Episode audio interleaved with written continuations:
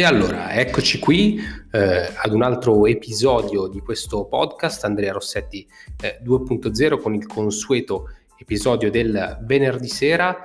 Questa settimana particolare perché ovviamente si sono eh, conclusi i campionati, però ci apprestiamo a vivere un europeo molto importante eh, quindi episodio 12 dedicato interamente all'Italia, a Mancini e alle scelte del CT della Nazionale che ha stilato i suoi convocati per Euro 2020. Settimana abbiamo detto calda appunto per i convocati con la trasmissione su eh, Rai 1 che ha sostanzialmente svelato le scelte di eh, Roberto Mancini, però questa sera, la serata di venerdì, ci ha regalato anche eh, un test abbastanza importante contro la Repubblica Ceca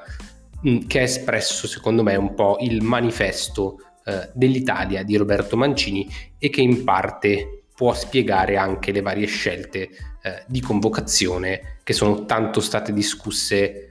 e eh, dibattute sui social e non solo.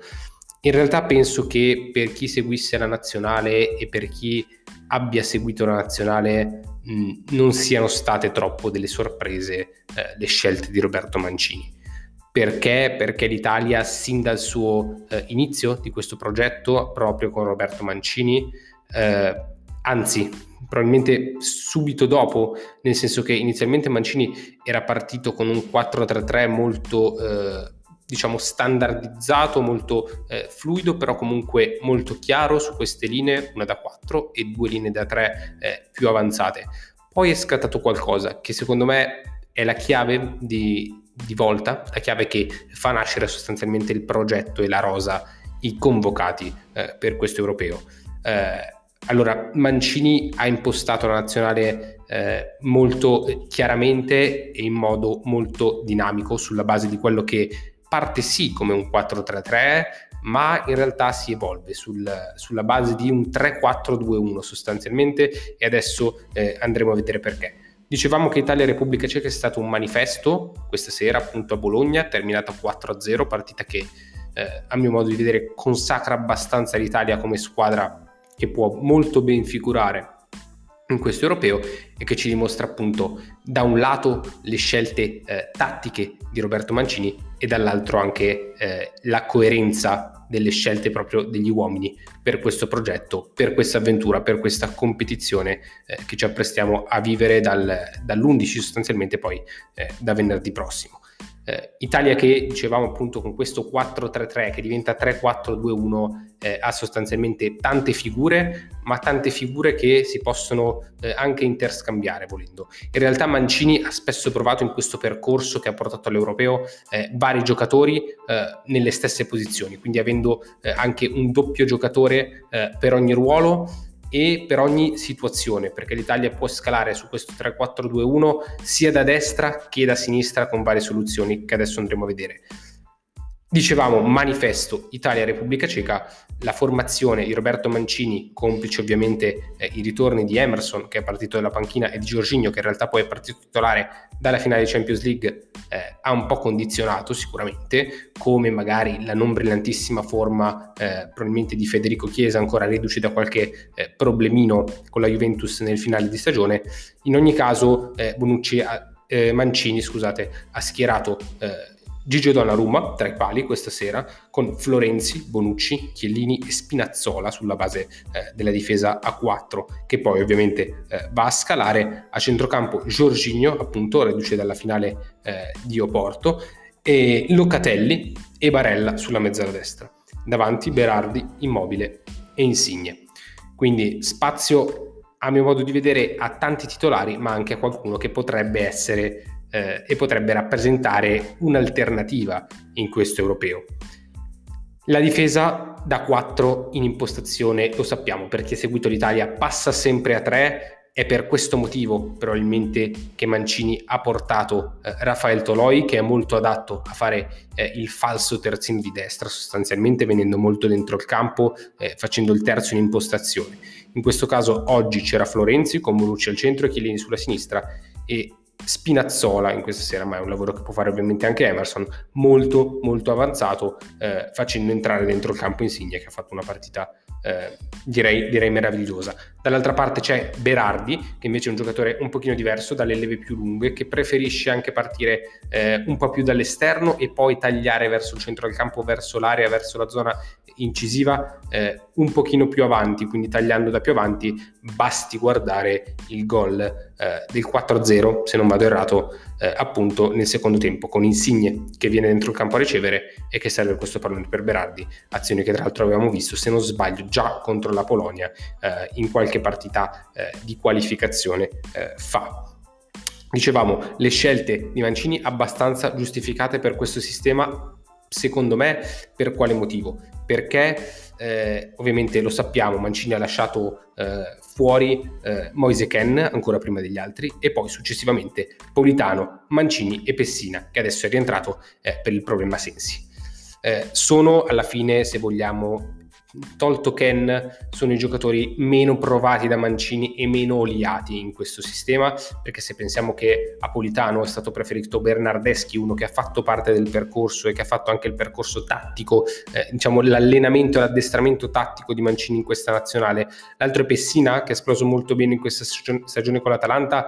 ma spesso nei due anni di percorso è stato convocato Sensi, quindi anche questa scelta ci poteva stare soprattutto considerando che probabilmente su Sensi c'era già eh, una minima perplessità, tant'è che Pessina eh, è rimasto comunque nel circolo delle idee e poi eh, l'infortunio di Sensi di ieri sera confermato ha spianato le porte appunto eh, a Matteo Pensina. Per quanto riguarda Mancini, qui è una new entry perché eh, Toloi aveva fatto poche partite sostanzialmente con la nazionale azzurra e ha preso il posto di Mancini che invece era stato eh, chiamato più volte. Questo perché probabilmente semplificando un po' eh, Toloi è un pochino più adatto a fare quel ruolo lì da eh, finto terzino, da terzino che viene dentro il campo in impostazione, da terzino che eh, fa veramente il terzo quando eh, si ha la palla. Mancini probabilmente eh, è anche capace di fare questo lavoro, ma in fase difensiva fa molto più fatica a stare largo a destra da 4, perché l'Italia difendendosi a 4 eh, permette a Toloi di stare un pochino più a suo agio, mentre a Mancini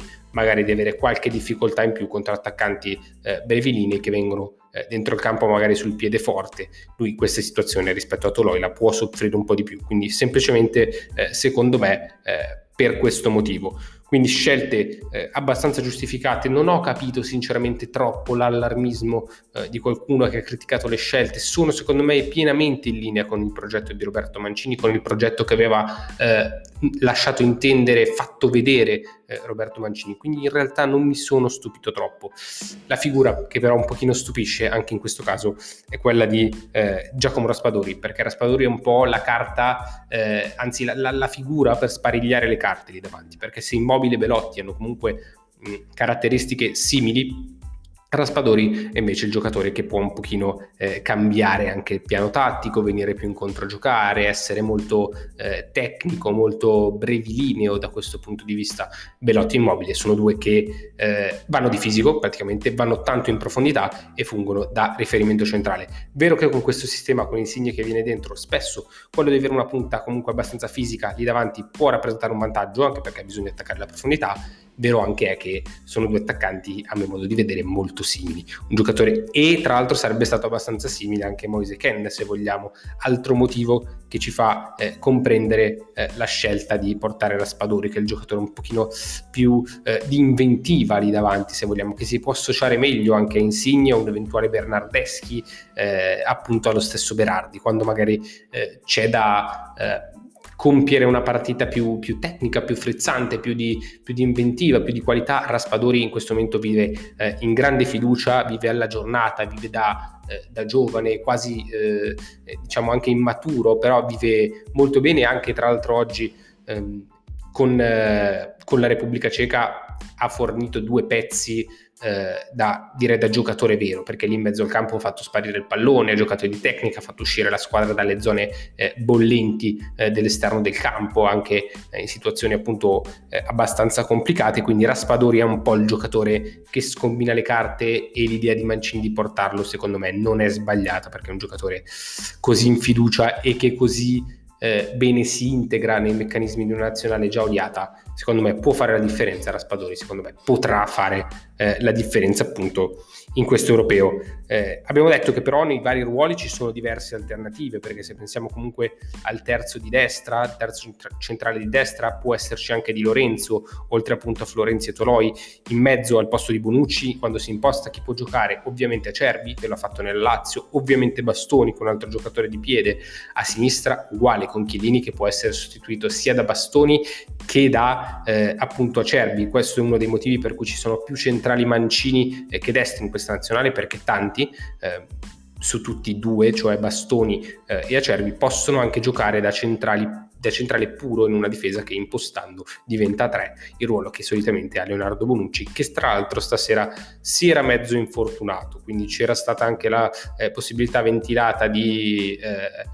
forte cambiamento al centro della difesa perché senza Bonucci eh, sarebbe intervenuto poi eh, appunto un altro giocatore sia oggi che probabilmente nelle prossime partite dell'Europeo, adesso in condizioni di Bonucci sicuramente da eh, valutare e da monitorare. In mezzo al campo uguale, perché eh, abbiamo diverse soluzioni in tutti i ruoli. Eh, Mancini ha dimostrato principalmente stasera di avere in testa le idee molto molto chiare, cioè Giorginio come vertice basso ma che poi diventa eh, uomo tattico, quando sulla mezzala sinistra, sulla zona sinistra si abbassa eh, il vero regista della squadra, il vero regista di questa nazionale, cioè Locatelli stasera, ma in realtà Marco Verratti solitamente, quindi sulla sinistra zona in cui Emerson o Spinazzola spingono molto, si allarga sempre, si abbassa sempre il regista, il costruttore eh, di questa squadra meno prevedibile da leggere rispetto a Jorginho che agisce principalmente in zona centrale, comunque zona di centrodestra, ma in modo piuttosto statico eh, quando si imposta. Dall'altra parte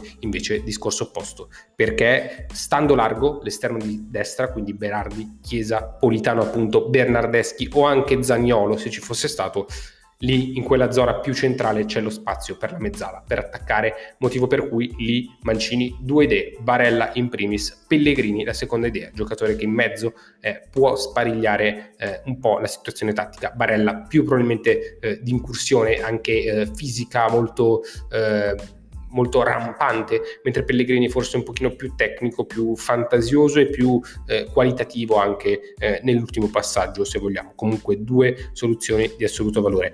Il vero eh, giocatore che secondo me non ha un'alternativa pura è Lorenzo Insigne, era stato provato grifo con il Sharawi nelle varie eh, convocazioni, però qui l'unico che può giocare a sinistra in quel ruolo è probabilmente eh, Chiesa, ma starebbe molto più largo, motivo per cui è arrivata la convocazione appunto di Domenico Berardi, che è un giocatore abile sia nello stare largo a destra e poi incidere nel finale di campo, sia venire dentro il campo e giocare tra le linee. Quindi in questo caso, mancando Insigne, ipoteticamente la nazionale potrebbe anche scalare dall'altro lato, ehm, favorendo magari l'alzata di, di, Lorenzo sulla destra o di Florenzi, eh, l'allargamento a sinistra di Chiesa e invece eh, l'accentramento sulla destra di Domenico Berardi con la punta che resta comunque eh, al centro. In questo caso ovviamente si alzerebbe eh, la mezzala di sinistra quasi nel ruolo di secondo trequartista. È per questo che si va a, a formare sostanzialmente un 3-4-2-1 come stasera contro la Repubblica Ceca zona di campo in cui arrivavano sia Barella sulla mezzala destra molto di incursione, sia Lorenzo Insigne in questa eh, tre quarti molto eh, dinamica e secondo me anche produttiva considerando che poi nella zona eh, di regia ci sono due giocatori, c'erano stasera due giocatori come Giorginio e Locatelli molto bravi, molto capaci eh, di gestire il pallone, ci sarà probabilmente anche Marco Verratti e Mancini avrebbe voluto addirittura anche Sensi, quindi in questa zona di doppio play anche Mancini aveva tante soluzioni importanti. C'è anche Cristante che per abilità tattiche potrebbe un minimo sostituire Giorginio, anche se in realtà penso che una volta tutti al 100% dovesse mancare Giorginio, giocherebbe comunque Locatelli al centro con Verratti a sinistra e Barella a destra, quindi Cristante è un po' probabilmente l'ultimo uomo di centrocampo eh, insieme a Pessina in questo momento, giocatore che a gara in corsa potrebbe comunque dare qualcosa nel ruolo di mezzala eh, di incursione eh, ovviamente. Ci si aspetta appunto tanto anche da Federico Chiesa nel ruolo di esterno largo a destra in competizione con, con Mimo Berardi e per il resto la lotta davanti tra eh, Immobile e Belotti sembra molto netta dal primo, dal primo minuto anche se stasera Immobile ha dato una prova e una prestazione eh, da giocatore maturo e pronto per imporsi anche in questo eh, europeo. Abbiamo detto quindi ci sono tanti cambi dei titolari eh, molto adatti nei doppi ruoli, molto adatti nello scambiarsi le posizioni, nell'essere fluido e questo sistema spiega molto bene le scelte, le valutazioni eh, e tutto quello che comprende appunto eh, le, le, selezioni, il discorso di selezione eh, di Roberto Mancini. Scelte che possono indubbiamente eh, far discutere, ma non nell'ottica del suo progetto. Sono stati molto coerenti col progetto tattico, col progetto eh, dinamico della squadra che mette in campo Roberto Mancini e che vuole mettere in campo Roberto Mancini. Quindi venerdì prossimo vedremo, probabilmente ci sarà eh, un episodio podcast subito dopo la partita, eh, vedremo contro la Turchia all'esordio all'Olimpico la nostra nazionale, eh, chi scenderà in campo perché io penso che comunque eh, il ballottaggio tra Spinazzola ed Emerson sia caldo, com- così come quello tra Berardi eh, e Chiesa, in mezzo dovesse riprendersi Verratti, anche quello tra Locatelli e Verratti. Quindi tante soluzioni, tanti eh, ballottaggi nel doppio ruolo e quindi una nazionale che secondo me è molto pronta, molto forte più di quello che eh, secondo me possiamo aspettarci. Io vedo una nazionale molto concreta, molto eh, dinamica, molto cattiva, molto eh, focosa e molto determinata anche a livello di intensità fisica, oltre che ovviamente a un tasso tecnico eh, molto elevato. Quindi personalmente sono molto fiducioso, eh, aspettiamo di vedere cosa succederà eh, prima con la Turchia, poi in tutto il girone di qualificazione e poi eh, eventualmente eh, dai quarti eh, in poi di questo campionato europeo 2020 che però si gioca nel 2021 a partire appunto da venerdì. Quindi noi ci sentiamo la settimana prossima, ci sentiamo venerdì, io vi invito eh, ad iscrivervi al canale YouTube, a restare sintonizzati qui sul canale Spotify, ascoltare gli scorsi episodi qualora ve li foste persi e noi ci sentiamo a una prossima puntata.